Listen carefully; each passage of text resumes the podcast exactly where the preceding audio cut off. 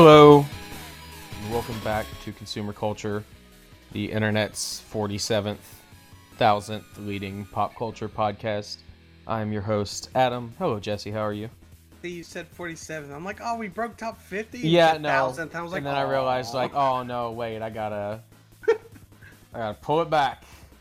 have we even broken a fa- fan base of two digits yet? I could not tell you. I know, it's fine. Uh, I, Um, I I found life is better when you don't look at the metrics. Man, there's that silly, silly, warm, modest slash pettiness feeling though when like Mhm. I was on the um no no no when I was on the team speak with you and the other guys in the lobby Oh. and they're like, oh, that's Jesse Yeah, from when- the podcast. When and I was Fax like, was like, "Oh, are you Jesse Jesse from from, Consumer podcast? Culture?" and then just I know, like, I "Oh was like, yeah, here we go." right, like like oh oh. Right? just that's that's that's the feeling. Like, well, that's that that's cool. Thank thank. I guess now I can. I guess now I can shout out Fax as well as Josh because I know they're both listening. So, Hello. um, how are you doing, Jesse? I'm doing fine. I'm doing good. Running through there. I'm needlessly excited for tomorrow because it's Beldum Day. Beldum! for fucking Yeah. Pokemon Go. Goddamn Beldum! I want all Get the that- Metagrosses. Get that shiny Beldum. Get that Metagross with Meteor Smash. I want, um, dude. That's all I'm gonna do tomorrow. And go out and well, that's all you're gonna do for a very specific three-hour window Right. tomorrow. well, we're gonna Uh, get up at like nine or something. Well, it doesn't start till one. Oh, it does not. It's only one Never to four. It is What? a specific three-hour window from 1 p.m. to 4 p.m. It's, well, damn. Um, all right. And so, I see what but they're doing. Yeah, but like I think that makes it more fun. Go to a local park. That's what I do. I go to my park. There's a billion people out there, and there's always I'll always meet up with like four or five people that I know, and we'll just end up walking around and shooting the shit for like three hours. Highly recommend. Um, yeah. It's also going to be one fourth egg hatch rates, Yes. and so if you have super incubators, that's one sixth. Nuts. Yeah.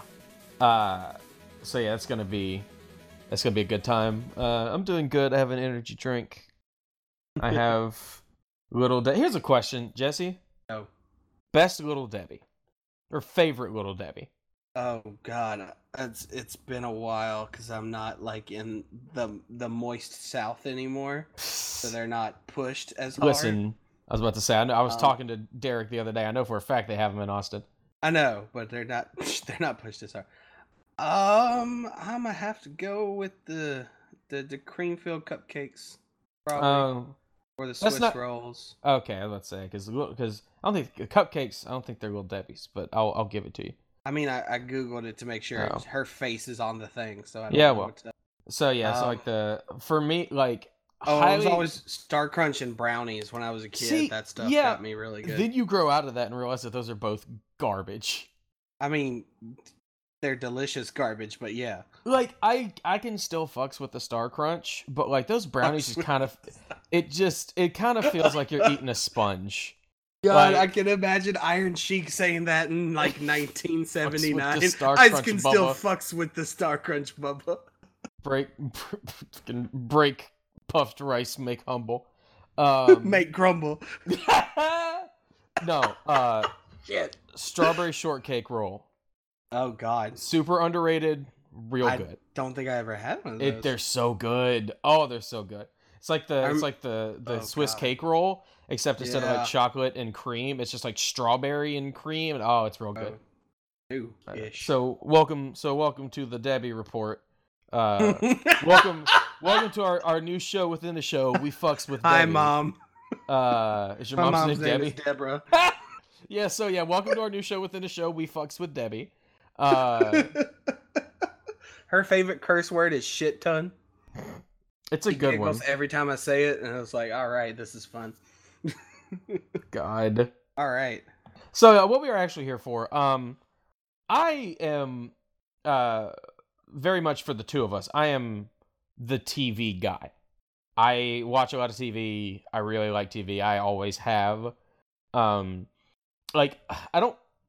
I wouldn't say that I've prefer TV to like movies, but I like them both for two very different reasons. Yeah. Like I'll go to movie for like spectacle and like you know a a well contained interesting story. You go to TV for character. Like that's There's for- more time for that. To Exactly. Make it For really me, like, harnessed. a lot of the plots of TV shows overall uh, can kind of take a back seat because character is where it's at, and that's why you have more and more people like big name actors going to television recently because like the anthology show has become a big thing. Oh, so yeah. you can go, you know, Billy Bob Thornton and Martin Freeman can go do ten episodes of Fargo, and that's all they're going to do. They're not committing to a six season order. Pretty But they still have more time to work with than with a 90 minute movie. They can Yes. build and chew on their character. And so like I've always been more of a character person in general. Um and so TV is where it's at for me. And there's a book by Alan Sepinwall and Matt Zoller Seitz named called TV the Book. Two experts pick the greatest American shows of all time. Uh they got together. They had uh, they've been writing together for years. They're like the two TV guys. Like no two people in the world know know more about television than these two dudes. And ironically, as they start with the book, they wanted to get into movie criticism Mm-hmm. and stuff. Because like when they started like in the 80s and 90s, TV criticism was nothing. Like Right. TV did not become what it is now until the late 90s, until The Sopranos. Yep. Like it was The Sopranos. For better or worse. The Sopranos. HBO in general deciding Yeah, we don't give a fuck, go ahead. Like HBO in the '90s is literally what Netflix is now. Yeah, because uh you had Oz before The Sopranos, which is their Fucking first Oz, man. Just that listening was- about Oz is Yeah, Oz is something. God. Oz goes places. And I feel like, you know, I have failed as someone who A likes to laugh, B likes to make a fool of themselves, and other letter B, you know, a clown everywhere Mhm. I go. And the fact that I never heard the Larry Sanders show really before. Yeah. I was like, God. well, the fact that I never knew this existed seems pretty petty. what a good show. But also, that show, and you find that with a lot of shows in the past uh, few years, they were just kind of lost to time. Oh, Like, yeah. Oh, this Now- is done. Let's go, keep going. like that show never got syndicated because it was on Showtime. So like it wasn't like The Simpsons or Cheers HBO, or yeah, yeah. yeah or like yeah because yeah his other one was on Showtime. He had one on Right, HBO, one on. Showtime. Yeah, he bounced. um uh they they had all of like they weren't syndicated there wasn't anywhere to watch that stuff right. and if you had hbo you might catch a rerun every now and again but like once it was over it was kind of over up until the past 10 years or so like when oh hey there's a market for that. And so people our age it's very easy. Like i'm only i only know about the larry sanders show from like pop culture podcasts and reading books and shit. Like because it's it was hard to watch. So you know i learned about i learned about it five six years ago Yeah, I had And- heard of Oz, but I didn't know how fucking like intense it was. Oz is something, man. You want to never And look. when I mean deep, I don't mean like philosophical. I Yeah. mean like, oh my god. you want to never look at J.K. Simmons the same way again. that's a that's what scared me. It's like J.K. is in this. I don't know. Watch, I uh, also also Christopher Meloni. oh god. Yeah, he's a recurring Whoa. cast member on like the second through the last season. Um, Big Dick Wong's in there. Like that's they got some people. We forget how much he has done. Yeah.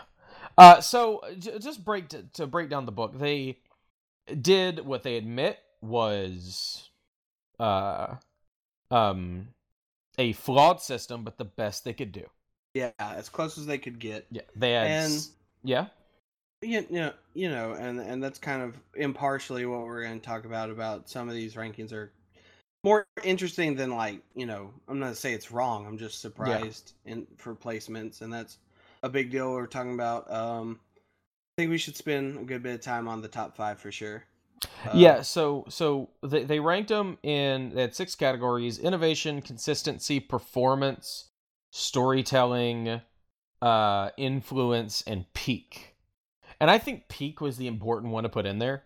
Uh, I really like at the in like the sort of the prologue for the book they talk about how they're baseball players that were like had like a five year stretch where they were the best in their position in the league that Yeah. aren't in the Hall of Fame because they played for a really long time. And so people forget how good they really were just because they stuck Yeah. around and like but that peak really matters and that peak is kind of what gets us to the top 10. So Yeah. from ten to Especially one, Especially the number one spot. ten to one, we got All in the Family, Deadwood, I Love Lucy, Seinfeld, Mad Men, Breaking Bad, Cheers, The Wire, The Sopranos, and number one, The Simpsons.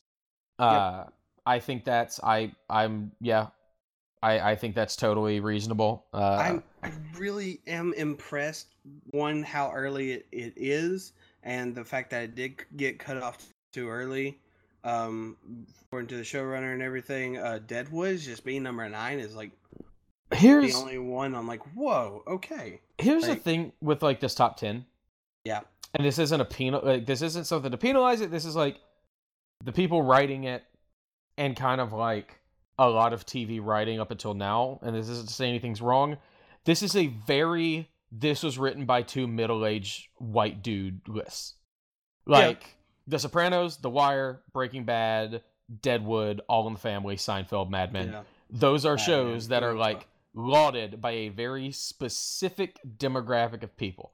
It's not to say they aren't great shows. It's not to say they don't deserve to be up there. But man, let me tell you, seems about every two months on Twitter, somebody I follow, uh, like a, a woman that I follow, will post something on the lines of, "Dear God, I went on a date and they tried to get me to go back to their apartment and watch The fucking Wire." Because like those, like The Sopranos, The Wire, like they're great shows. They're incredible storytelling, but they are very much made for the people who wrote this book. I would love to see this book. Machismo. I would love to see this book like rewritten by somebody like Mo Ryan, who she writes for Variety, I think. She is also one of the best TV writers, and I would love to see her top ten because I bet it would be very different. Um, because because and there's a good bit on here, and they they at least in their like honorable mention section bring up a lot of you know because this is the decade where that stuff really is Yes. shining through as Yes. best as it can, both absolutely, ethnicities and um, Yeah. gender situations and um, yeah, uh, female just everything. Like there's Mhm. like there's some stuff there's some shows that I didn't realize like I knew what they were but I didn't know what they were about. I'm like, oh, okay. like uh, like Cagney and Lacey, I would imagine was one of those. Oh, oh, I'm in on the honorable mentions, but here too, yes. Oh, but like, like the honorable mentions, like current stuff. Like, um, I didn't know about I'm curious. transparent, and I feel like I should have. uh, not so Um, much anymore. Oh yeah, has it gone off the rails a little, or Uh, no, Jeffrey Tambor. Like Jeffrey Tambor got booted off that show because he verbally, sexually, and physically harassed most of the people that worked on that show. oh well. also, they shouldn't have cast Je- Jeffrey Tambor for that show. They could have should have cast an actual trans actress. yeah, that Like I thought that was interesting. I, I thought maybe that meant there was something about Jeffrey No. Tambor, but like, no, it, that just shows that it got the honorable mention because the people writing the book didn't think about that yeah, because they come to it from a very specific point of view.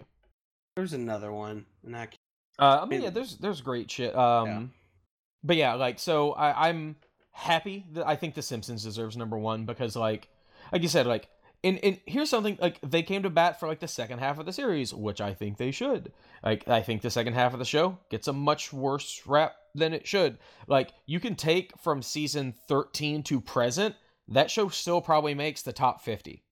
Yeah, um, I my my friend um, Tyler, who who I've talked to a lot, and we talk about stuff like this all the time. I was telling him about this and that we were doing this next, and I was like, "Guess what? The number one uh, show was for um, their list."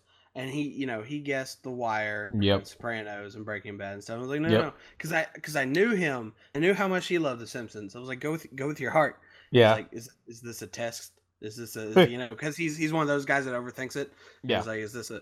And I was like, no, no, no, just with your fucking soul, man. Just just say it. Don't think that you're gonna be an idiot. This isn't you know Reddit. I'm not gonna call you stupid for saying it. Say it. And he finally did. I'm like, yes.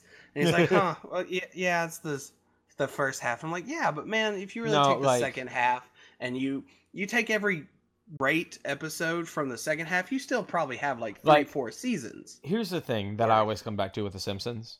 Yeah. The Simpsons hasn't gotten that much worse. All of us have just gotten older. More cynical.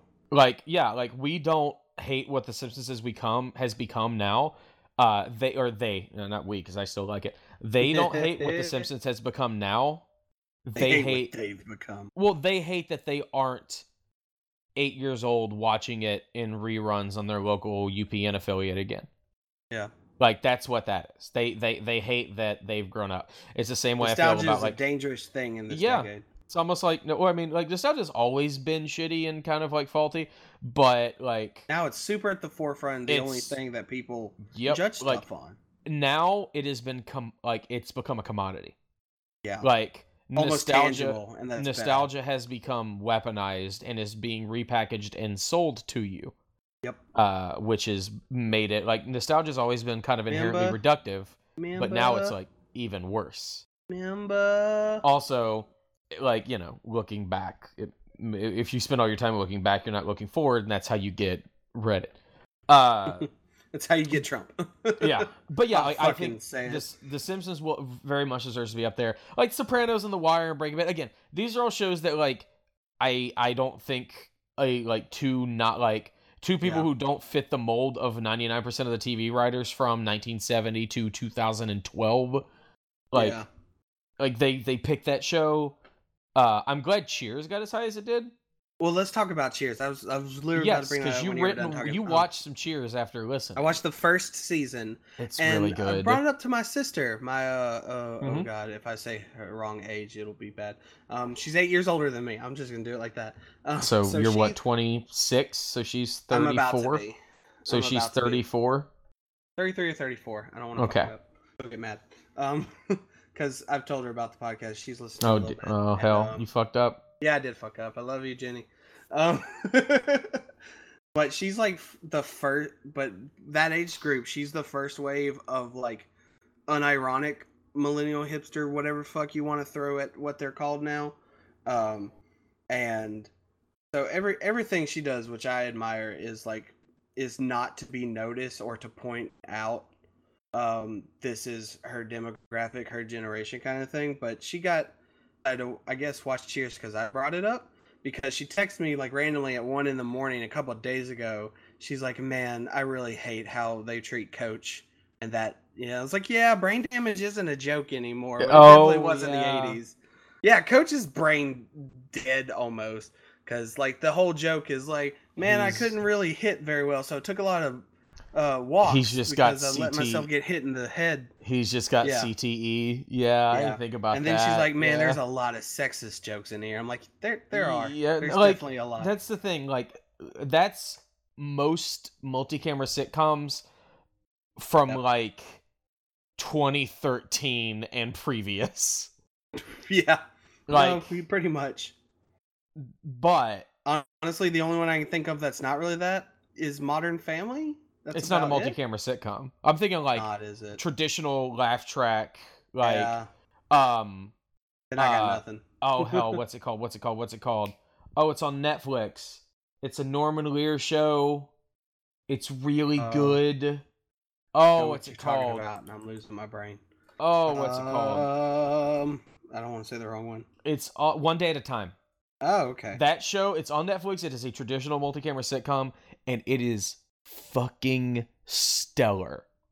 It is like it. Oh my god, it's so good. yeah, it, it's amazing. One, Norman Lear still alive, and two, He's still going. he's always yeah, and he's always been kind of ahead of the curve. Or and Yep. now he's now he's finally where he's belonged for the past fifty years. Well, Everyone's caught now- up with him.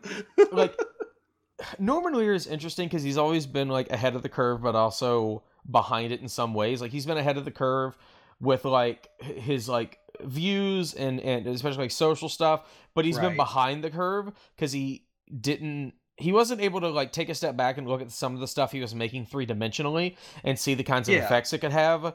Because if he could, he wouldn't have made fucking Archie Archie Bunker. Like, All in the Family is a great show, but Archie Bunker became like the patron saint of racist shitheads because they couldn't tell that he was mocking them. yeah, and that And that isn't his fault, but also that's a hard risk and a roll of the dice, and I think it. I don't think I that's think a- I don't think those are dice worth rolling because like best case, some people laugh. Worst case, you fucking embolden the worst people in our society. Like I think I really don't think risk- it's best case people laugh. I think Like- it's it's best case like, people best case believe in talking to that person, telling them they're wrong. like best case the people who already know your your it's it's uh, satire, like all that's gonna do is further entrench people. The people who think he's right are just gonna see that, see their words coming out of his mouth, and going, "Yeah, see, he gets it." And the people who understand that he's satire is gonna be like, "Oh yeah, that's satire. He gets it." Either way, you are emboldening people who are already correct, or you are emboldening people who are the worst people. I don't know. Like- I, I, I think it encouraged a lot of people to tell people like that that you're full of shit and you need to understand you're wrong. Like, it, I think it I mean, did. not not as many. but like, like, I, I can agree, not as many. yeah, like I just don't think like I think nowadays you don't do that because you know what could happen. Like you know the risks you take, and it might just be because of like the state of America in the past fifteen years or so. No, But yeah, like you you don't make I, that I. I get that, but because like it's just because yeah like it's there's a really good podcast uh from oh hell what's this it's called uh revisionist history from malcolm gladwell called revisionist history and Yeah. in the first season the last episode he did was all about satire Yeah. and about how if what you are satire like if if your work of satire is just mirroring the thing that you're satirizing. It's not satire you're just making that thing. Like it's it's kind of like what ended up happening with Stephen Colbert on the Colbert Report. Because um, there were a lot of fucking people who were super staunch conservatives and really love Stephen Colbert. Yeah, I get and it's the same thing. Like you're you're making you're you're satirizing something but you need to turn it up to like 15 like 11 isn't going to do it because you need to make it obvious to everyone watching that you are sat that you are doing satire and you're not just punching down. And it's something they could have done better with Archie Bunker and it's something Stephen Colbert definitely could have done better because that motherfucker but was loved by conservatives. Yeah, but so what is 15? What is like him being even more like not not making him the crazy, too far gone conservative psycho? no just to- not making him the main character not making him the voice that the entire show comes through. Making him That's someone on the sideline. Like making the fucking son-in-law the main character and making him the crazy shithead dad that he has to put into his place every episode. I like- meant Colbert, but oh colbert don't do Sorry. to just fucking make the daily show. Like don't don't be cute with it.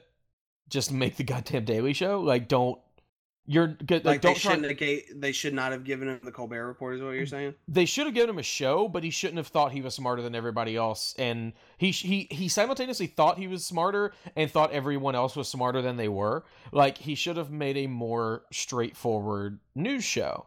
Like not necessarily the exact Daily Show, but like do something that maybe leans harder on conservatives than the Daily Show even did. I don't like there's some or just make it like narrative like make a narrative show about Stephen Colbert the character and making him a fucking buffoon that again it is very widely obvious every episode that he is wrong and not how you should think. Don't just like have and, and part of it was like Stephen Colbert was too good at it. Like he was really good at it. Like there was Yeah. in that podcast they did an interview with somebody who was on his show and they were like no the moment those cameras started rolling for that interview like it was not we weren't winking and nudging. He was that that version of Stephen Colbert, and he wasn't going to let up. Like he f- went full into that character, and it felt Yeah. like it was real, and it came off like that. It's it's a hard thing. It's why satire is the hardest thing in the world, and ninety nine percent of people who do it shouldn't because they don't get it. Because satire is all about punching up, but it's very easy to punch down because the thing you are sat like you have to make sure the thing you are satirizing is not just going to embolden the thing that you're trying to mock. It's very difficult. All in the Family, don't get me wrong, All in the Family is a classic for a reason. It's one of the best shows of all time. It's it did open a lot of people's eyes. It opened a lot of conversations. Um, although it did kind of both sides things. Like it did straddle the both sides. Uh, It did. because of because of uh George Jefferson because they were just like oh look George Jefferson is just a black Archie Bunker. See? It it goes both ways right? Yeah. it's a difficult thing but one day at a time is fucking great. Like watch one day at a time because he gets it. Like now you see but here's the thing about Norman Lear I'm not gonna hold it against him because he's learned from it. Like normally Also we're- 96. I'm just saying.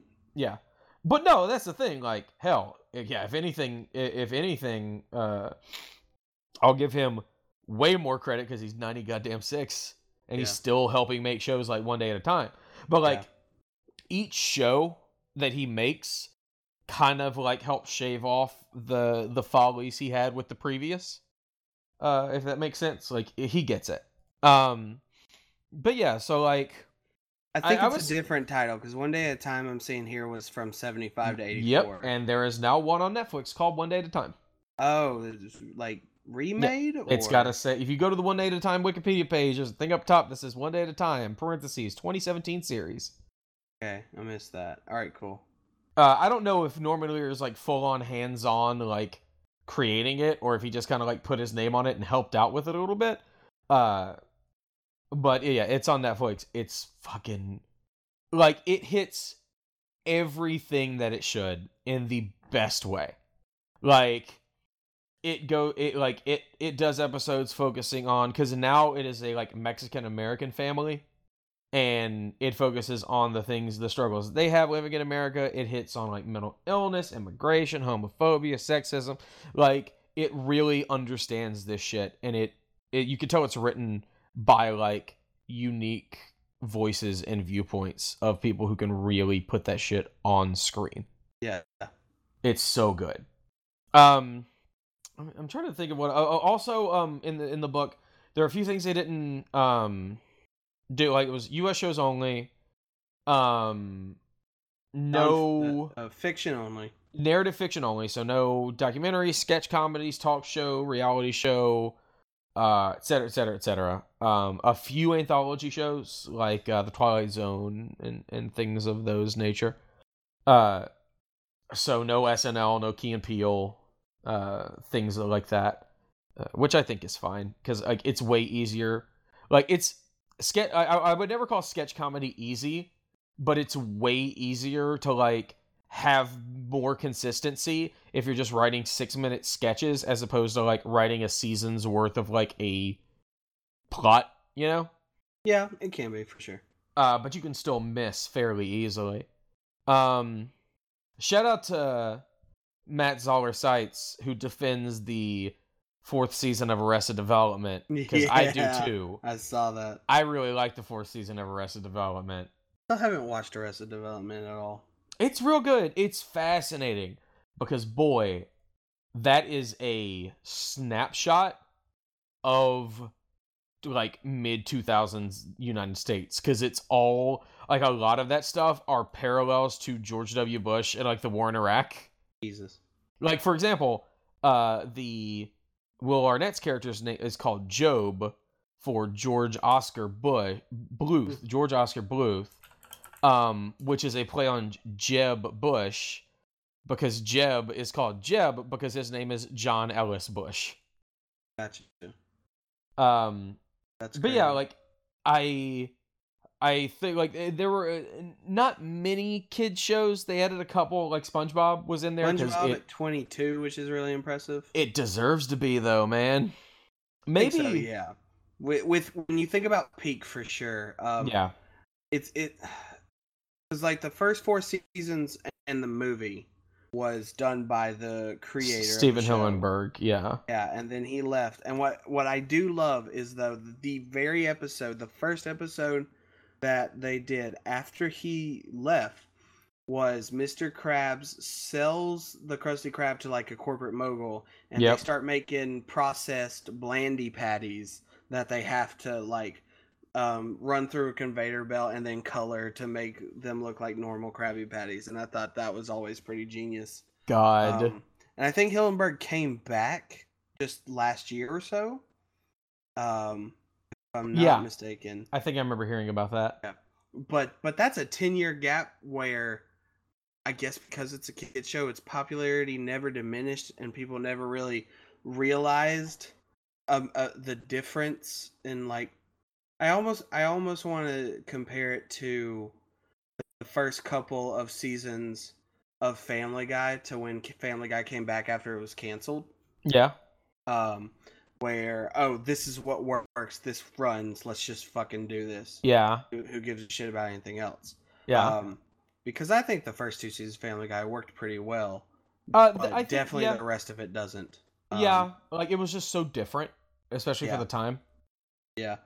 Um but SpongeBob like those first like 3 4 seasons are pretty fucking perfect. They're amazing. I would argue that SpongeBob SpongeBob's 1999 to 2004 run rivals Yeah, you can the put best it up. of the Simpsons. Yeah, you can put it up against just about anything else because it's like, like they talked about in the book. It is perfect absurdist comedy. Yes.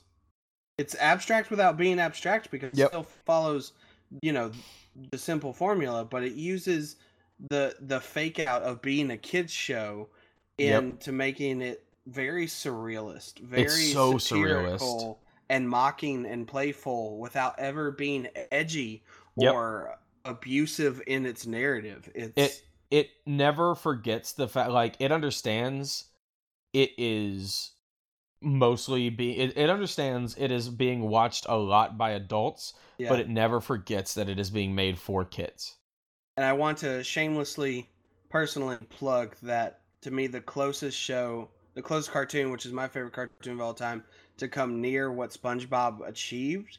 And I will say SpongeBob was definitely was better in that run, but I think Ed, and Eddy was really close to that too. i It can see a that lot of that similarities, and Ed, Ed, and Eddy is still my, my really favorite out cartoon there. of all time. Yeah, it's it, it gets crazy in a lot of different places. yeah Um, SpongeBob just struck a better chord, I think. Yeah. For a lot of people, and and Eddy be too annoying, which is sad to E- say. Uh, well, I, I think SpongeBob is annoying in different ways. SpongeBob is Yes. annoying but endearing, and Yeah. there isn't much endearing to Ed, Ed in Ed, Ed and Eddy if you're like an adult. Like I'm, it, Yeah. it- there's it's Like, there, it's- but you have like to kind I, of. I'll agree because they're they're the they're three stooges that don't realize they're stooges. Yeah. like Um, you can so- get there in Ed, Ed and Eddy, but you kind of have to work for it. In SpongeBob, while it is annoying on the surface, you just look at that, you watch two minutes of that character, and you're like, oh, he's just he's just kind of dumb. He's just he's he's, a- just living, man. He's a good kid. right. Yeah. Um, um if there was one i think the biggest controversy i would imagine is lost at 24 I, I I love that we're on the same wavelength and not at the same time because I was literally about to say I love that Lost is at 24. i'm not saying i don't like it i haven't watched lost right. Like ever like, any of it? i've watched like the first episode Oh man. that's about it my sister What were you really doing in likes it. 2004? being in ninth grade Right, Like- but like be doing marching band okay, cuz my sister was hooked on Lost and she's like you got to watch Lost and she gave me the first season on DVD that her friend had and I watched Yeah. it and I was like, "Oh, this is amazing." And from there I was hooked. yeah like punching at you. Like, what the fuck were you watching? yeah i don't know fucking spongebob Get off my dick. uh, but yeah, like Lost is, I, it's so interesting because I I don't mind that Lost is up there because I think, uh, and this might be a controversial state. Yeah. uh, For when it comes to TV, I think the journey is way more interesting than the destination. I mean that that ultimately was Abrams' argument, and people Like, were like, yeah, "Ah, get like, the fuck out of here, Abrams." Like, oh no, you didn't answer all the questions. I don't fucking care. Like, again, What I w- it's it's like we were talking about yesterday with the Netflix stuff. Yeah. That doesn't un. It's the argument they made for How Much Your Mother, where it's like. Yeah. It being kind of unsatisfying in the last five minutes doesn't remove all of the fun I had with it leading up to Yes. that. Like Yeah. Those memories aren't taken from me.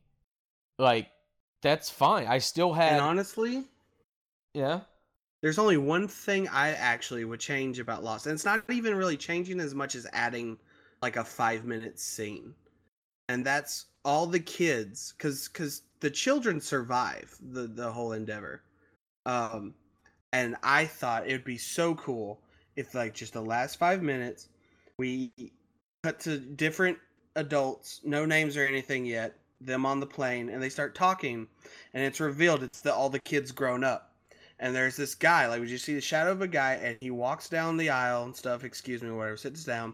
And then we get very similar announcement about the plane departing as in the first episode and it takes off, and they start experiencing turbulence, and we get a picture of the one guy in the back who is the character who stayed on the island at the series finale, and Yeah. that's it.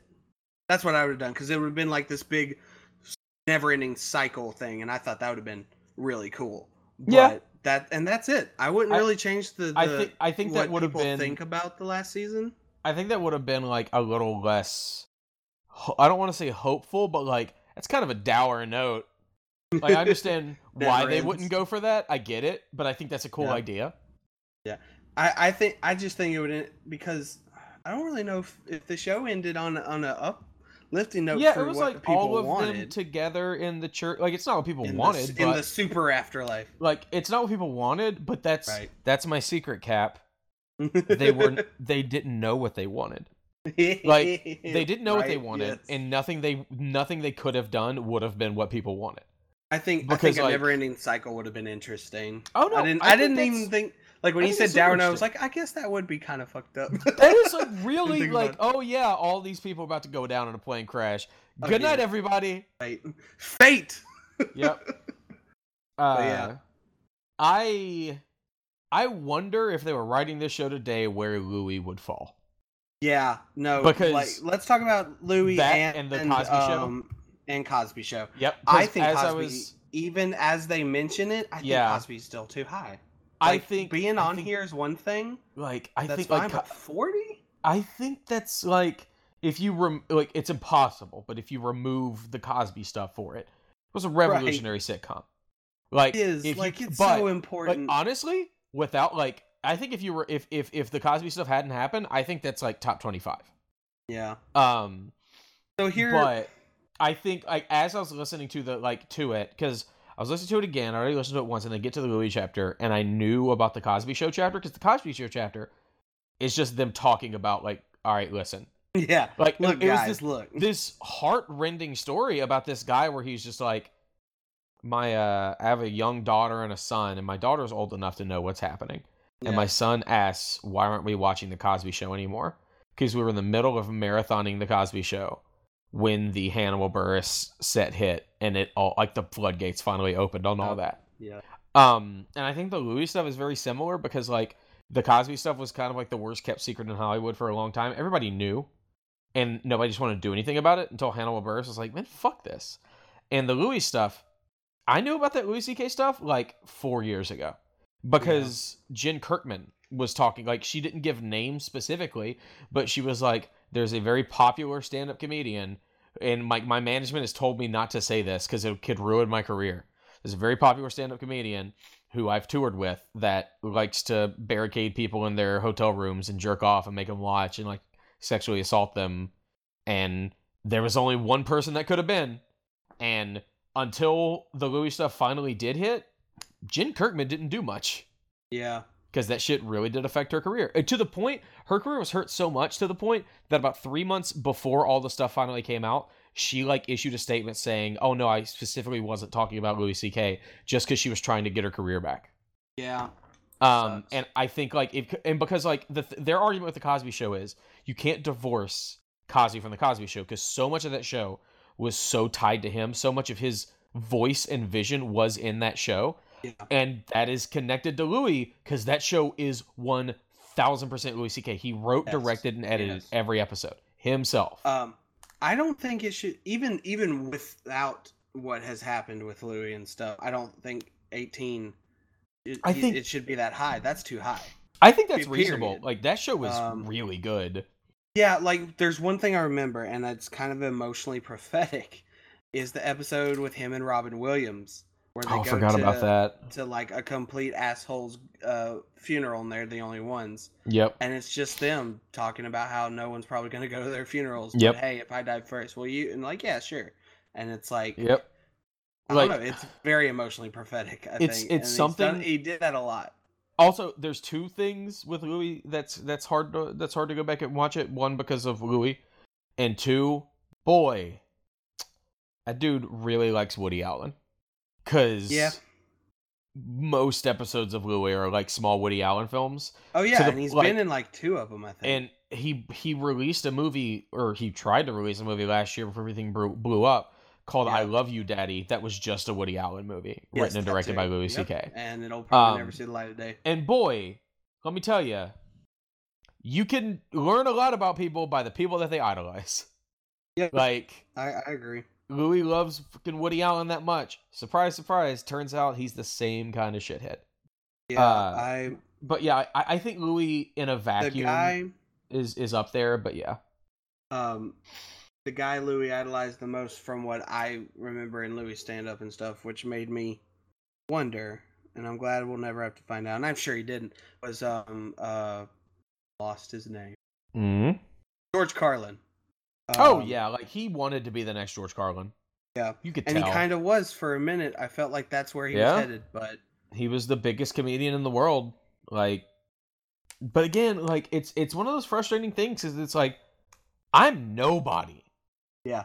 and i knew about like i would hear people in like 2015 2016 talking about how much they loved louis and i would just kind of side-eye him like really this is really like again i will not hold anyone else to a higher standard than i hold myself but like i know about like how do you But you know, you're you're also the kind of guy that like not not like looks for stuff, but you you follow the right people where you Yeah. get exposed to that stuff way easier. From from what you've told me about different things, you you follow the the middle people. yeah i try and exposed like to all the big shit that tell the the Yeah. nobodies what's Yeah. going on. But like also, you on like- Twitter and shit. But that like that Jen Kirkman story was like Entertainment Weekly, Variety, like that Yeah, wasn't just sure some got buried within niche story. Like, but yeah, Yeah, like but- it's it's it's one of those things where it's like you could. It's like the Cosby stuff. It was very easy to find. Yeah, especially like to. like again, people want to blow up the Hannibal Buress thing, but then they're like, "Oh, remember when Tracy Morgan made a similar on joke? the- the- like no, what? No, Five years earlier? I watched. No, I was rewatching a few a few years ago, like right after this blew up. yeah, I was re-watching 30 Rock. And there was a joke on 30 Rock where they're trying to get Tracy to come back to the show. And Phil LaMarr was on there. And they were like, hey, call Tracy and do your Cosby impression. And Phil LaMarr, like, they call him and goes, hey, Tracy, it's Bill. And Tracy just goes, Bill Cosby, you have the nerve to call me after what you did to my aunt in, in Iowa I in what you did. 1983? Yeah, And I just, like, jaw dropped, and like, again, like hand over my That face, was like, like- oh my god, this was that was like like ten years ago. That was like Yeah. 2009. No, yeah, this is like yeah, like 2009, 2010. Like I just like, Oh, oh, yeah. my god, It's always been there, and people just People didn't care. eventually shoved to the side. Oh, it's just a joke. it's I, it- honestly, I was shocked the Hannibal Buress thing took off the way it did. But then I, Yeah. I listened to him like, oh, he's just straight out calls him Also- a rapist like eight times. Yeah, that's right. also uh people also, you're a listen. rapist. Also, people listen when a man says it. Tracy In a way that Morgan's they- a man. No, but Tracy Morgan wasn't coming out and saying Cosby was a rapist. Tracy Morgan was doing a out there Okay. joke about Sure. like okay, like if you didn't know like when when that first aired, yeah. that was just like a weird, funny, out of the left field joke. Like Yeah. people listen when Hannibal Buress said Bill Cosby is a rapist because they'll listen to when a man says it in a way that they don't when his fifty something victims came out and said Bill Cosby is a rapist. yeah, Like it took Hannibal Buress saying something before everybody listened to what these other people had been saying for decades. yeah, does. Um, but yeah, really like, it- Um, is there anything specific that you feel should be significantly higher? Um, I do, but it's it's it's it's a white person thing we've already talked about. I think Friends should be like near fifty something. Like I think Friends at seventy eight Ah, yes. is is relatively Gay strange. Panic, Like, yes, attractive white people. Yeah, York, no. I get it. I'm no, sorry. I, I honestly am Um, shocked Friends is as low as it is. Um, Yeah, just like, because of like what's interesting, they put it together. Yeah, they put it together with um Golden Girls. Gold- and Golden which Girls is- is, fifty five. which was fascinating because Golden Girls. Yeah. I, I think Golden Girls is a much better show than Friends. Golden Girls is fucking slaps. Go back and Yeah, watch but- Golden Girls. That Oh show, no no no no like no! Golden Girls holds know, up better than. Friends does. I think. Hmm, maybe. Like a lot of a lot of jokes in Friends are "We promise we're not gay." Like that's a lot of Friends punchlines. Yeah, a lot of stuff in Friends. Like everything that doesn't hold up in Cheers is like magnified in Friends. Um, I guess so. I agree with that. but that show is it doesn't change. Like that show is incredibly important, and like I think it should be higher. honestly, the I- highest uh series finale watched in the 2000s with like of 12 million people. That was- it never got it never cha- it never got caught again. Since then, it's been the highest. I'm curious. I'm curious what the actual viewership was because I know it was 12 million. Yeah. Oh, it was like 56. It was just 52 million. Oh, I'm stupid. What did I say? It, it might have Oh. been a 12 share uh, because the way they do like the rating, like a 52 million is like a 12.0 rating. Uh, because Oh, okay, that's what I was ratings are different. Because uh, Yeah. like ratings are like percentage shares. It's weird. Um, I think that's the perfect confluence though of a cultural moment and the last time something like that could ever happen. Yes. Because that was right. It was 2004, so it was right before TV viewership plummeted and everyone splintered to a billion different channels and services. exactly, and I feel Um, like that that kind of that significance alone, it should be at least 10 Yeah. so I higher. think. I think. higher than Law and Order, which is 63. I'm gonna throw that. Listen, that show's a goddamn institution. Like, I think I- it is, I but would put it- I would everyone put it wants to be like Friends. uh, I would put it. Well, like I think Friends is fascinating because it is the most. It is like a time capsule in a way that other shows are not. It is the Yeah. most of its specific time. Like I don't say this in a in a in an insulting way. It is the most dated show. Like it is The in a bubble of the late '90s, early 2000s. It is. It is, absolutely. which isn't a bad thing. I think that's really interesting. but but uh, it's because it got to last that long. Yep, You know, 10, Yeah. 10 seasons. and it That grew. that's Cheers level. That's yeah, that's and it grew with the time. Yes. um, Um, but I think you'll agree on this just because of conversations we've had. It should be higher than Community, which is 54. I don't think it should be higher than Community. Really? Okay. I think commu- again. I can't issues predict with you. It's hard. there's issues with Community. Right. I don't like Dan Harmon as a person. Right. Chevy Chase kind of sucks. Yeah. Community's one of the best sitcoms ever made. like Community's great, especially when it's is- focused on Troy and Abed. But like that show was unlike anything ever made up until that point and the fact that it got six seasons and managed to do everything it did is mind-blowing it shouldn't no make sense movie. No movie. also So Community promised six us, seasons in a movie. They Yep. had to kill people to get the Yep. six seasons. Where's my also movie? community gave us justin lin uh who gave us the the like reemergence of the fast and furious franchise Is that where he came from? That's crazy. he like some of his first big uh directorial things were community episodes he did uh introduction to statistics which is the halloween episode in the first season uh with with abed dressed as batman and and uh annie Yeah. putting on the Look, look, party so we'll, we'll do a statistical argument Uh-huh. here. So the first three seasons of Community god they're so good versus- versus so good. I would. oh I'd say also the first five of Friends. Is that Uh, still Community. not like Um, close or even out? i wouldn't I- um or has it been very long since you've even watched Friends? I just think Friends is like a part of it is because Friends is like doing everything that every other sitcom did fine.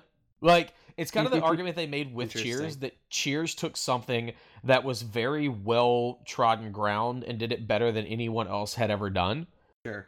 And a lot of those same archetypes and, and structure and this and that and the other can be applied to Friends. And Friends did it fine. Like Friends was good.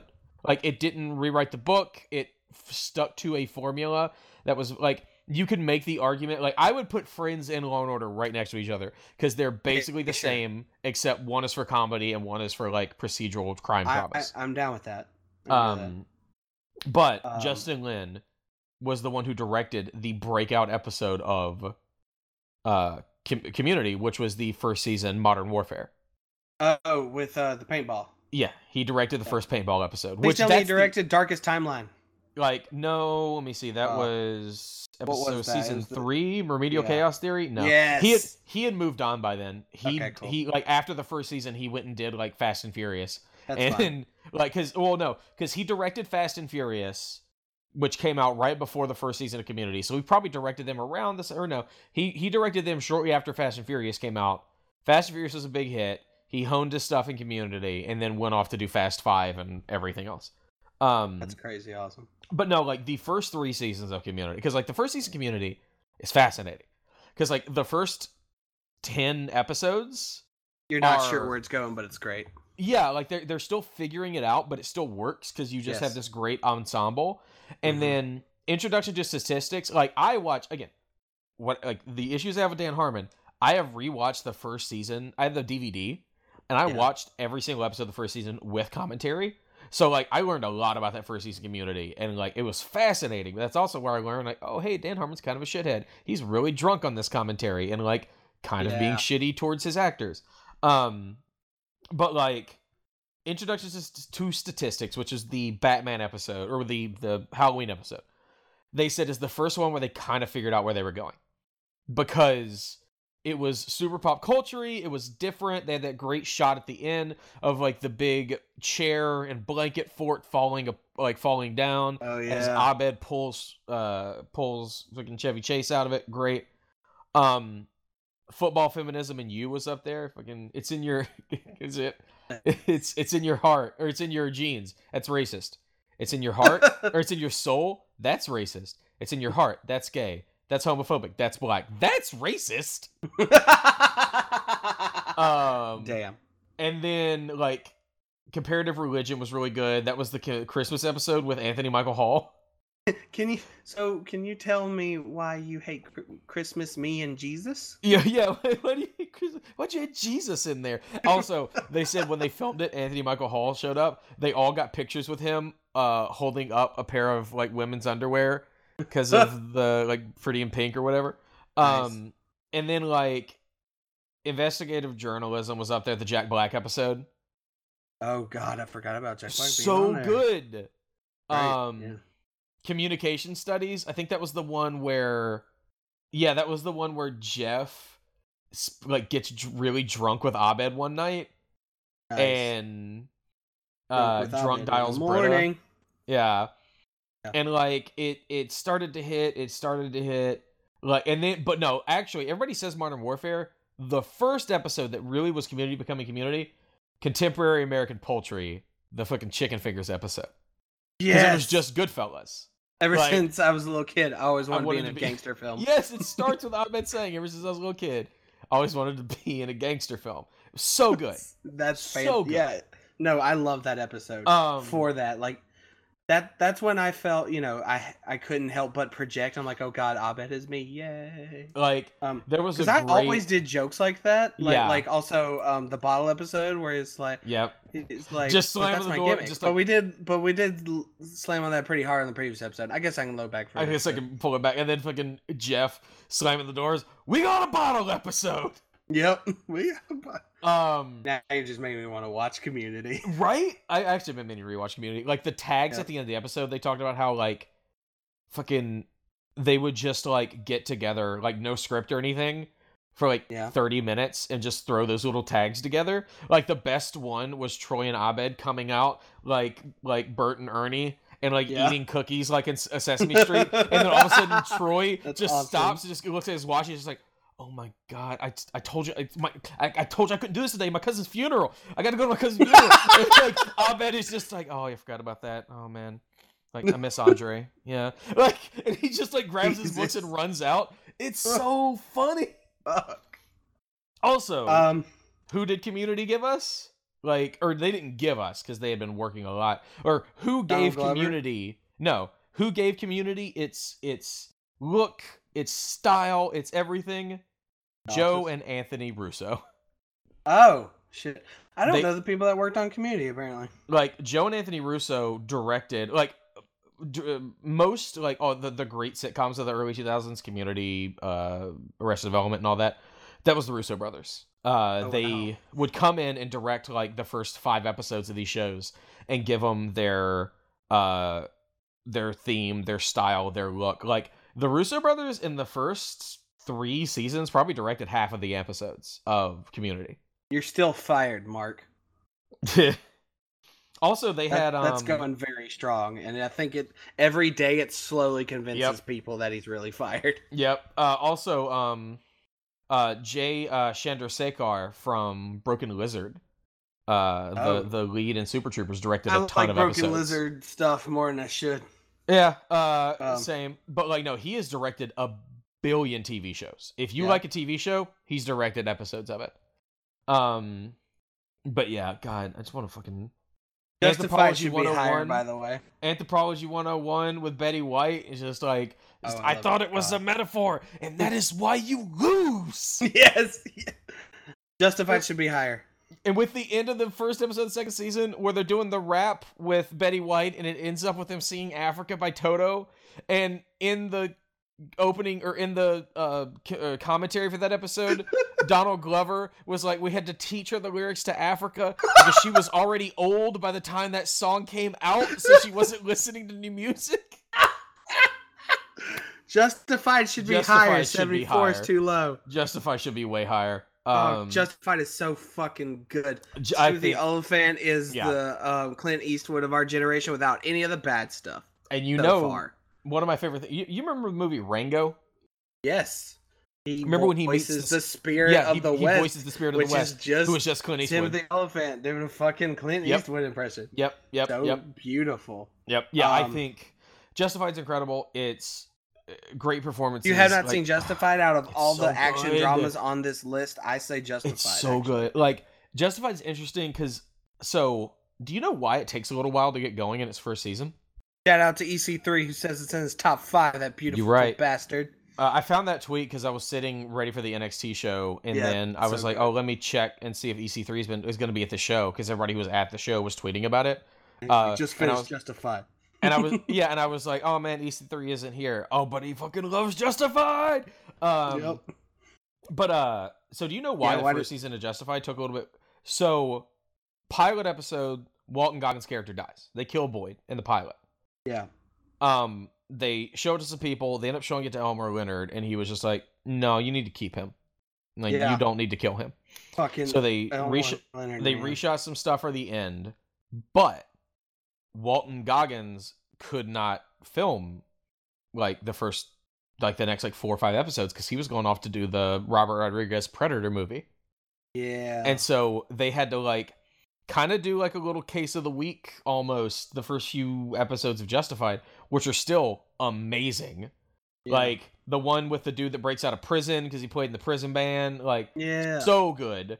And so that's why the first season or this first season doesn't really crank up with Boyd and Bo Crowder and all that until the very end because that's when Walton Goggins got free and could come back and film stuff for the show. but, but like- we got him to be all silly religious, which is great. Yes, like um, the best Boyd uh, Crowder is hands down one of the top five best antagonists in TV. ever fight for ever.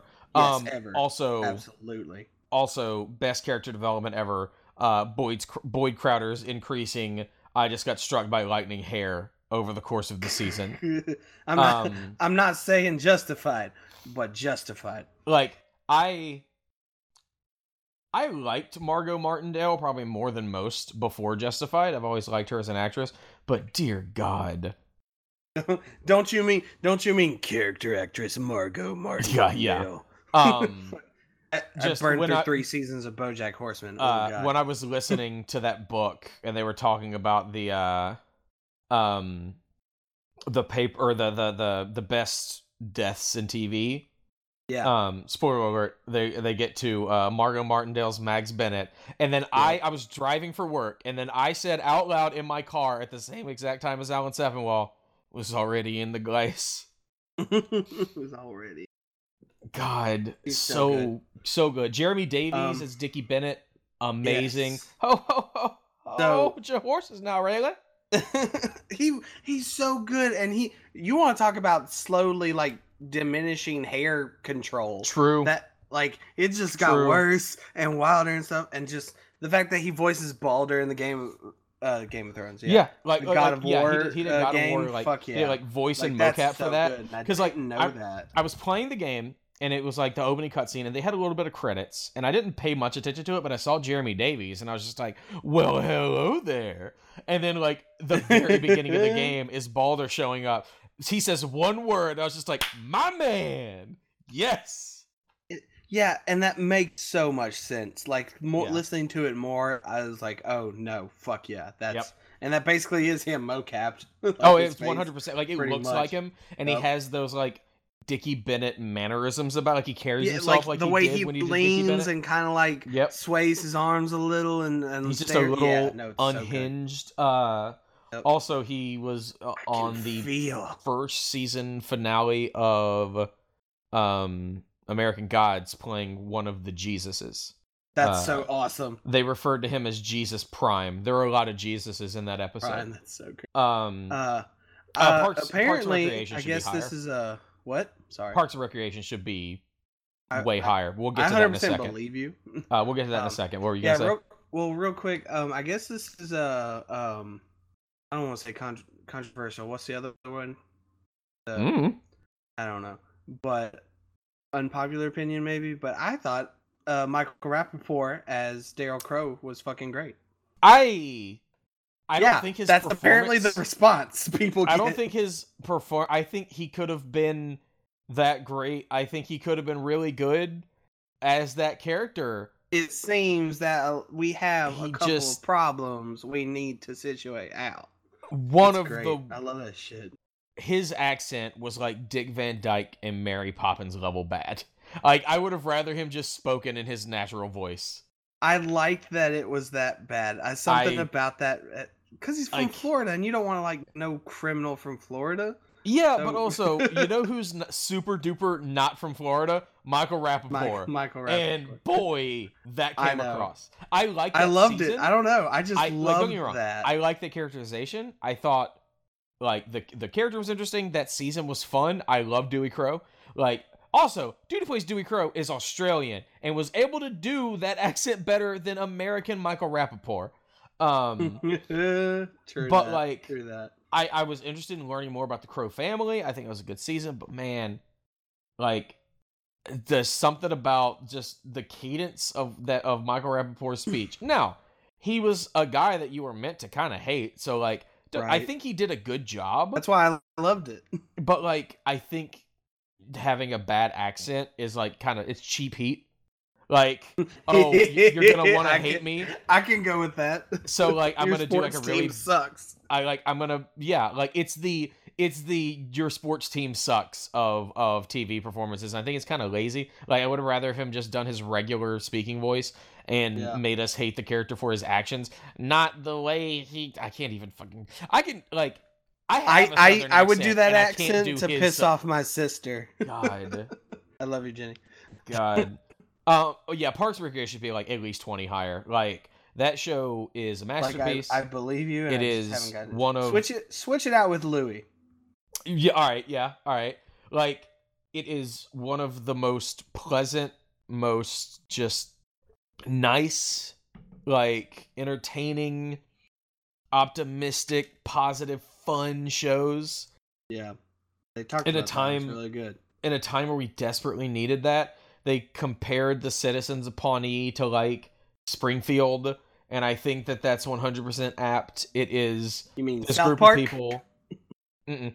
it's this group of people who love each other and some like i like and i like how they like introduce it in that like they introduce it as the first season like the characterization from the first season and then they're like oh yeah and then all of this gets thrown out the window and we come back with the second season where everything's different all the characters are different all the relationships are different and it's a billion times better because Yeah. they could not figure it out in the first season um Mhm. but even with that weak first season i think it's one of the best sitcoms ever made like Um, hands down I love Hannibal's on here, but I think 44 is pretty high. i think 44 is a Um, little low Oh, okay. i think hannibal's first one of the two best seasons are amazing. But like the i think the one, third season's really good i think the, the, first half of the third struggled to get where it wanted to go. I, I Um, don't think it struggled. I think it just meandered and took its time. And if you wanted to come along, you could. But if you didn't, you didn't have to.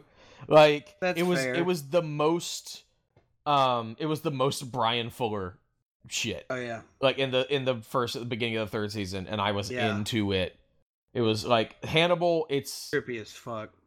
Will forever boggle my mind how that got on network television. But I'm Oh, very happy. Like, Absolutely. like I after re-listening to this, I went back and rewatched like the first five episodes of the first season of Hannibal on Amazon, and Jesus God, I forget how good that show Mikkelsen is. like like I, I've always known about Mads Mikkelsen and he's been fine and stuff, but this absolutely sells me on him. So He's- good. He's been great on other stuff, but this is that Hannibal is where he fucking shines. And and I will always be a diehard. Oh shit, Eddie Izzard's in here. Why? Who fucking cares? It's Eddie Izzard kind Right? of fan.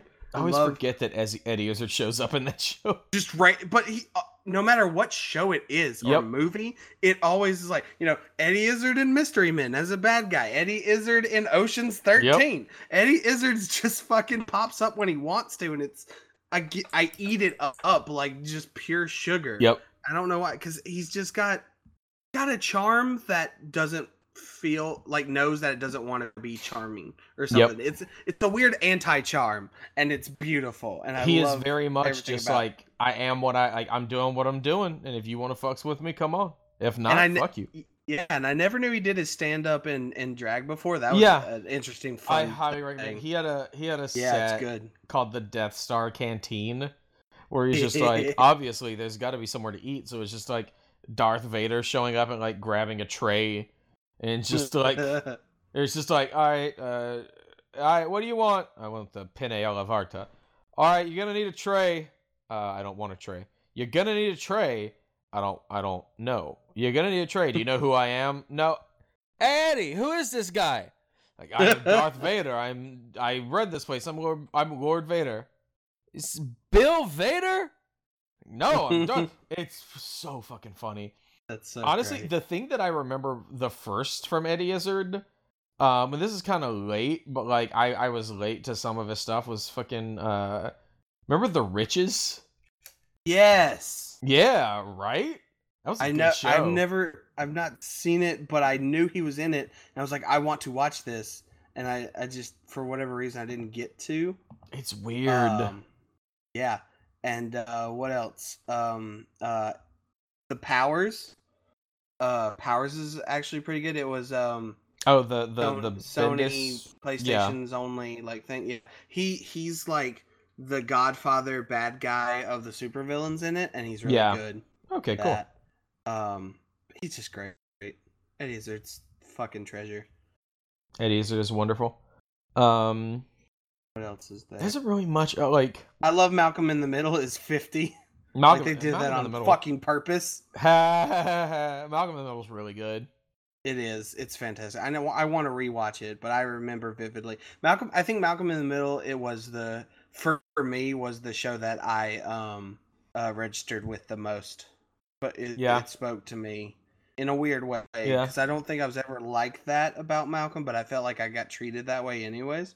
Um, there was like a running joke for most of middle school and high school that I was either like the dumbest smart person or the smartest dumb person. Yeah. And I kind of wore it like a badge of pride. It's like, oh, Yeah. cool, I can fuck with anybody. Yes, but you know, it's that it's that feeling of like, you know, what are you supposed to do?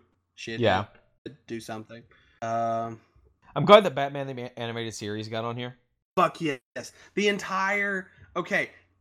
Fucking just look up DC cartoons, and if Bruce Timm's name is attached to it, you watch it. Yep. Bruce Timm is the reason why Harley Quinn is Harley exists. Period. He created her for the cartoon and became an actual stable.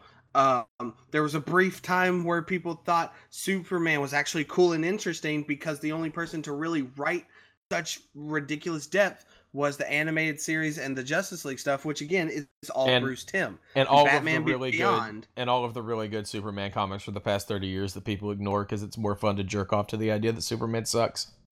I believe that too, but as far as I know, the only people that I've talked to that can say, "Oh, the only Superman I liked is like the cartoon one." Um, but I believe you. Like, yeah, I- those I people like totally don't want to put in the effort to actually prove themselves wrong because it's more fun them, to, yes. To do the circle jerk. But um, and Batman Beyond exists because of Bruce Timm. Yep. Like like fucking any DC animated anything with Bruce Timm attached to it is great, and I wish that they would I don't know made him a consultant or something on like maybe the movies. And I understand the transition to animation and TV, let alone to movies, is probably too much. But making a shared universe like they wanted to do to keep up with Marvel. I don't know why they wouldn't do it with the guy who literally from 1992 to 2006 hit it out of the park in six different TV series. Like they wouldn't just ask him how to do something. Not necessarily give him full control, but like Jesus. And they still they still let him do random uh animated movies. Yeah. They're still in contact with him. He's still there and they don't think, oh, maybe this guy knows something we don't about how to juggle this shit. That's my rant. That's fine. Bruce Uh, fucking Timm. Got Star Trek Deep Space Nine was on there. Show deserves to be there. Yeah, I need to. Okay, here's a crazy thing I didn't know when I was listening to um the honor the shows that are still going that could be part later. When Yeah. they got to um uh Orange is New Black, of course that'd be on there. That Yeah. fucking Red is the former Yeah. captain of the Voyager. I Yeah. didn't know that. That's fucking Mulgrew. awesome. Yeah. Yeah, that's crazy. That's dope. That's dope as Right? fuck. Um Uh, yeah, good job see. for two I mean, you know, two Star Treks. So, Yeah, like I think the or, or the, the original Star Trek is you could argue maybe a little too high. I think that show is like should be on here because of its influence, but like Oh, yeah. apart from that first season, there's not a lot to write home about. yeah. Um, I'm really glad King of the Hill is on there. Yes. King of the Hill the so Hill good. King of the Hill's Uh, so 83 good. Feels a tad low. Um, and I don't know about like Scrubs and How I Met Your Mother and the. I I think those are exactly 90s. where they need to be. Okay. Like Scrubs and How I Met Your Mother are both shows that are very pleasant and fun to watch, but But like their first halves are way better than their last well, half. not even that, but it just like they are just very kind of by the books. Like Mhm. they do interesting, fun stuff, but they are they're not you know they're they're, they're not they're doing everything good, but they're doing nothing great. Like they deserve the recognition, but like I I wouldn't put them much higher than they are. Um, I mean, if How I Met Your Mother had stuck the landing, I think it should have been higher. Uh, That's because true. I highly recommend watching How I Met Your Mother. Like the journey of that show is so good. There are so many. I watched like the first five, six seasons. like there are so many great jokes in that show that like just constantly get called back to that constantly like th- there is a that show has a respect for its fans that shows like it don't but boy if it had just stuck the land like do you know why the how i met your mother finale or ending was so such a disaster well, no. so you know he's telling the story to his kids right Yeah. and you see shots of the kids. If you watch that show over the nine years that show was on the air, those kids never age because the creators of the show filmed a bunch of stuff with those kids like way back like in the first two years of the show uh just like a bunch of like stuff that could just be put into episodes like shots of them looking forward but not saying anything you know for for ted to be talking to them Yeah. but they had decided on the finale of the show. They had decided what the ending was going to be, and they filmed the stuff with the kids. Because, like, spoiler alert, the mom dies, and he ends up going to be with Robin. And there, they, there is a shot in the finale of the kids saying, like, and he's like, "Okay, that's how I met your mother," and the kids saying, just like, "Okay." like obviously you need to be with uncle or with aunt robin. Like what? Like yeah like that's the whole thing with this whole story. You kept going back to robin. Like robin's your soulmate. Robin's who you should be with.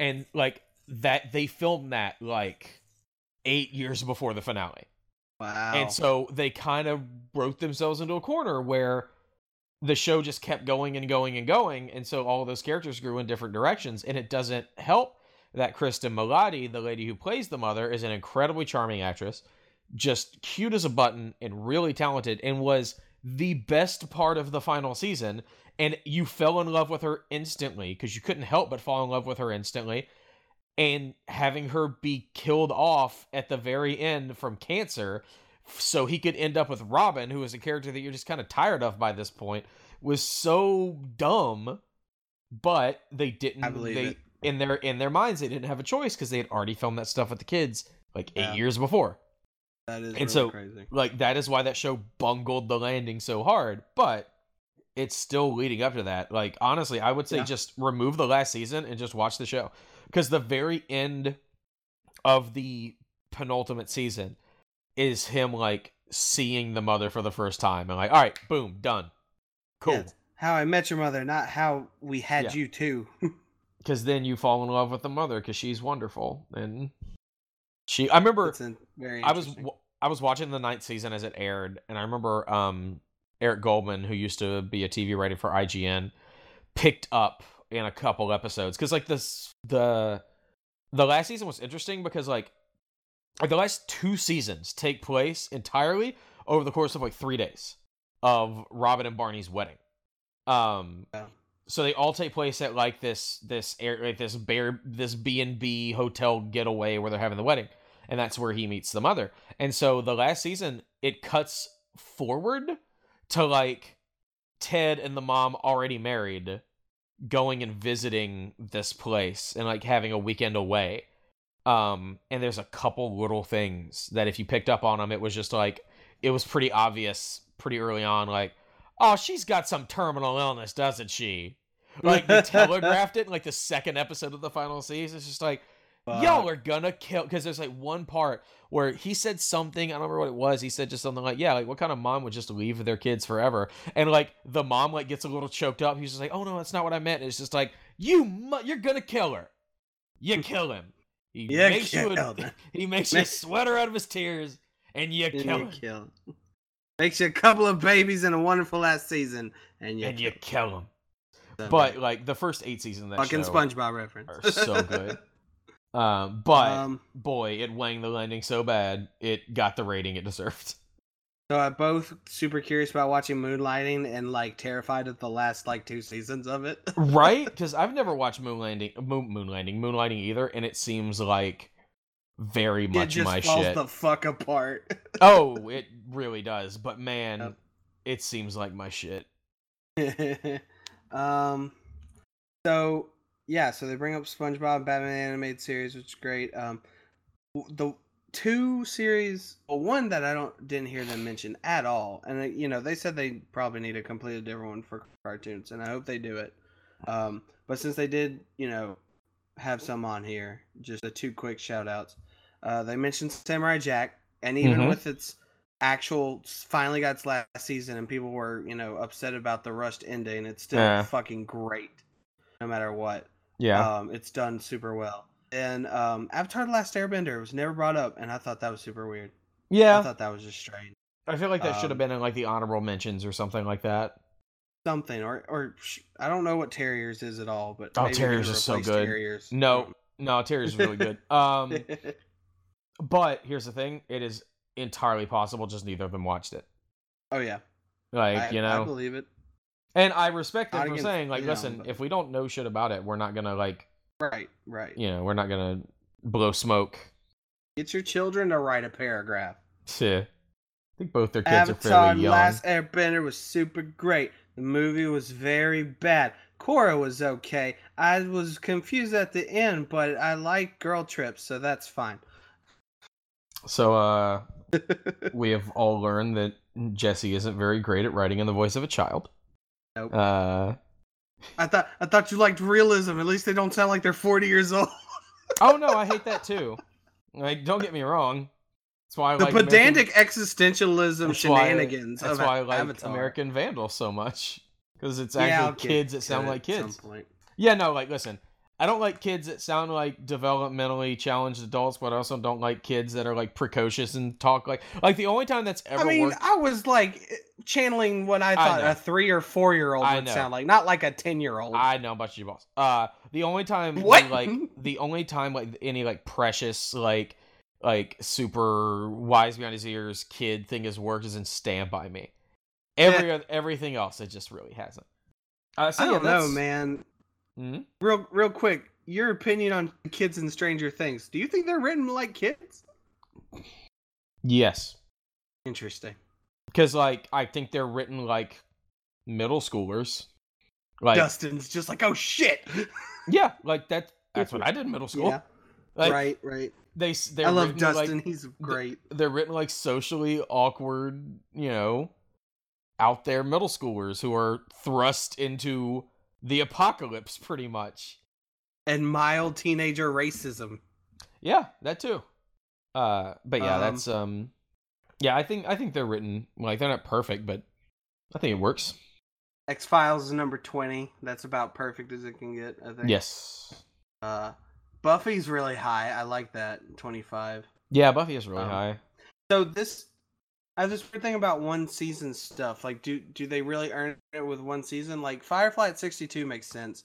Freaks and Geeks in My So Called Life at twenty six and twenty seven. They're really, was like- interesting. They're real good shows, and I mean, yeah. they adequately like they they hindered they were penalized for being one season shows because they changed the scores for one season shows. Right. Um, but they're still which- really high. which shows how- which shows how good those shows are. Um, Frasier think- thirty two is a very snug and Uh, very good spot. Frasier's so good. Uh, Frasier's so good and so different from Cheers, but they managed and oh my god, it's so good. oh yeah. Um, Saint Elsewhere, where Howie Mandel came from, which is Yep, crazy to. And Denzel Washington. know that. And yeah, just nuts. Yep. Um, Gunsmoke's fifty nine, Sex and City at sixty. Just running through like hi- super Yeah. highlights. Um, Everybody loves Raymond at 68. I think is that's reasonable. true. Yeah. Oh yeah. Per- that's pretty perfect for it. Yeah, Futurama at seventy nine, I'll I'll be okay with. Just because, yeah, I think that's reasonable. I I think Futurama. Futurama really like, special. I, I think Futurama's peak is great, but I feel like Futurama's not peak is not peak enough to drag it back down. What should be higher, Futurama or King of the Hill? King of the Hill. Yeah. I think like that's not even That like I, that's not, Not, even a but hestation yeah. for me. King of the Hill's A three, but yeah, like yeah. King of the Hill is so consistently wonderful, and like Futurama's very hit and miss. Do you know anything about Six Feet Under? A little bit.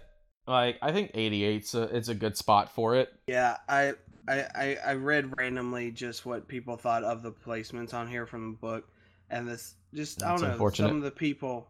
Yeah, I know. Some of the people who were like, "Man, Six Feet Under is like one of the best." Blah blah blah. It's because it was on HBO. Kind of. Yeah, yeah, but suggestively they seemed like word the wrong kind of people. Like Mm. like I think they get. I think Six Feet Under, from what I read about, from what I heard, it sounds like you can get a lot of the wrong things from that show. Gee, wonder if if only we had had a conversation about that about an hour ago. I know, I know. I'm just messing with you. Uh, Board. I'm surprised Boardwalk Empire made it, but it is an HBO show, so that does add about 20 points. I see. I wish. Yeah, I see. I really need to finish. I've only seen the first season of Deadwood, but I'm curious because because I don't know if like knowing nothing and just seeing how both were responding and stuff. I it, it's just a very curious thing to me that Deadwood is nine and Boardwalk Empire is ninety three. Like Boardwalk Um, Empire is not as good as the sum of its parts. Yeah, Like Boardwalk Empire on paper is one of the best shows of all time, but it just didn't quite come together.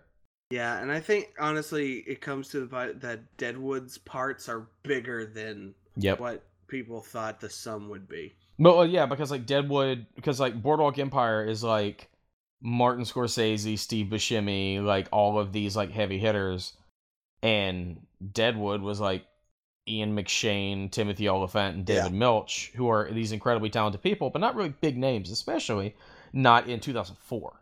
Yes, absolutely. And so it worked. It it kind of snuck up on people. Uh, but yeah, they are about to start production on the uh, on the movie to finally wrap it all The up. Deadwood movie. Yeah, I think actually they started filming That- this month. I yeah, believe. that's what I mean. whatever. Yeah, like they're okay. um. When yeah, you say production, I was thinking like planning and stuff. No, like for, like yeah, when, no. like, Most of the time, when people say because like pre-production is that Uh, that's true. like getting all that stuff together is pre-production, then production is like cameras rolling.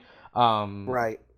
uh, it looks like maybe they started filming at the beginning of the month, so should be out next Yeah. spring. Yeah, I'm so that's excited. exciting. I'm gonna, I'm gonna finish Deadwood. Yeah, then. I need to do that because it's all on Amazon Prime. There's no reason not to. Oh, is it on than- Amazon Prime? All old HBO shows was on Amazon Prime. You didn't know about that? Oh, dope. they've got like Yeah. all, I think I don't like- have. Hmm? Yeah. Like- no, it's like it was like Jenny. Good news. I don't have to steal your HBO. Yeah, Go it's like anymore. um pretty much anything that's like five years or older from HBO, or most things that are five years or older, like from HBO that are, like produced by HBO or on Amazon Prime. So Okay, that's uh sex I don't know if Sex in the City is, but like The Sopranos and Girls and Curb Your Enthusiasm and Eastbound and Down and uh Deadwood are all just on Amazon Prime. oh yeah, like- Curb Your like- Enthusiasm is on here. Yeah. Yeah, oh like- no. Yeah. So you want to talk about people not understanding? Larry David has like I guess every day of his life since 1998 had to explain to people that the people in Seinfeld are not good people and should not be your friends and you should not like them. yep. He has he has had to defi- he has had to Yep. explain that to people forever. Which is why in the finale, it is very much them saying these people are bad and should be punished. You know And why? Because they're in jail. And people hated that finale because they they're like, didn't "Oh, want to face do that. to them. Yeah. But it's it's the problem that you've had with like the rise of the TV anti-hero. It's why people like called like said that Skyler on Breaking Bad was an insufferable bitch. No, she wasn't. She was reasonable and acting like any human would do. But you we are conditioned to hate the people. Like Yeah. we are conditioned to like the protagonist regardless of the type of person they are. yeah. And to view any person pushing back on the protagonist as the villain. And, and, we, like and we've I've Mhm. had this argument with you before. I think that they played more sympathy than blame on Walter at the end of Breaking Bad. I think they mean- gave him more sympathy I in don't that know if finale. I don't know if they gave him sympathy in the finale, but they they might- they humanized him. Yeah, and I like- think that was a bad decision. I don't know if it was a bad. Well, no, because in the finale, because they humanized him, but we also got the moment that we had to have, which was him saying, finally admitting to himself and to Skyler, "I did it for me." Yeah, but I think a lot Like- of people misconstrue that as humanized. That was like that, but like that was the moment that the entire series was leading up to, was him finally admitting, because like I think if he about- did it more with like arrogance and rage than like almost crying, I would. Well, no, because like it. he finally admitted it once everything had fallen apart. Like his life was over, yeah, and he could take a step back and just be like, "No, no, all of this happened. yeah. Everyone's life is ruined. People are dead." pity is the ultimate sympathy because people can't register the the difference. Yeah, but like, it's just an issue we've had with like the rise of the anti-hero It with is. like shows like The Sopranos and Breaking Bad and this and that and the other and. Yeah. And uh, Tyler Durden, and like, there's a reason why the same people that love Tyler Durden are the people that love Walter White. Like, Oh, yeah. that, again, that comes. I think that is the same conversation as the satire thing. It's like when you are when you put a person as the main character, focus protagonist of a television show, Yeah. people are conditioned to sympathize with them and think that they are right in what they are doing, regardless of what they're doing. And you know, I think I, I can I can like appreciate and respect uh your your, uh, thoughts that like it's hard to do and some and usually it's not worth the risk, but I Yeah. really appreciate those risks. But I understand more of what's It's like- going for, I guess. I can As, appreciate you know, those risks. and shitty as that sounds. like, Yeah, I, like- I get it. like, I don't I know can- how else to really put it. I can appreciate those risks, but also I there aren't like people trying to legislate my existence and kill me because of my skin color. So I can take a step back and say, "Oh yes, those risks are reasonable," because those risks aren't going to result in pain to me and people like me, in the way Yeah. that Archie Bunker, I'm sure, directly resulted in a lot of black people getting their asses kicked in the '70s.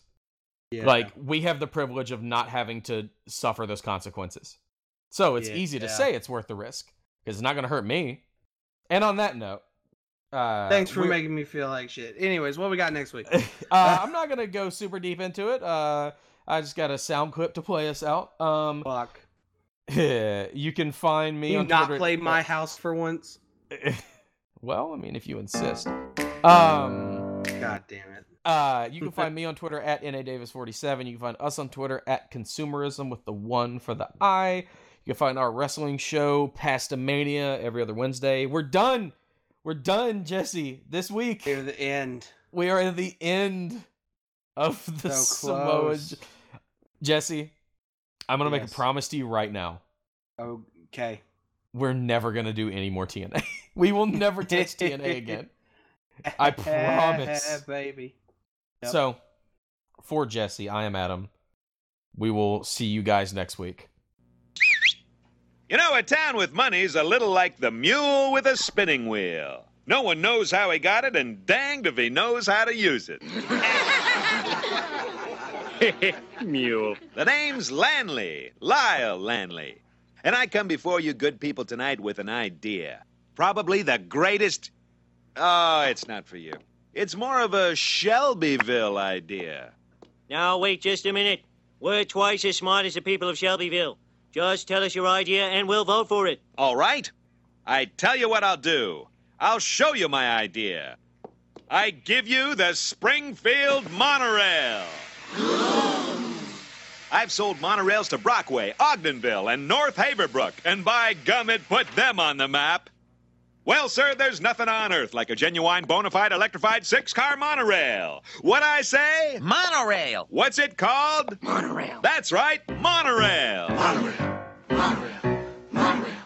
I hear those things are awfully loud. It glides as softly as a cloud. Is there a chance the track could bend? Not on your life, my Hindu friend. What about us brain-dead slobs? You'll be given cushy jobs. Were you sent here by the devil? No, good sir, I'm on the level. The ring came off my pudding can. Take my penknife, my good man. I swear it's Springfield's only choice. Throw up your hands and raise your voice. What's it called?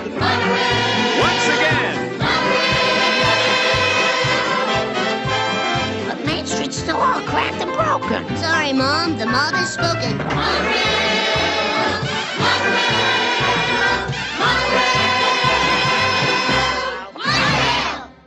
Mono, don't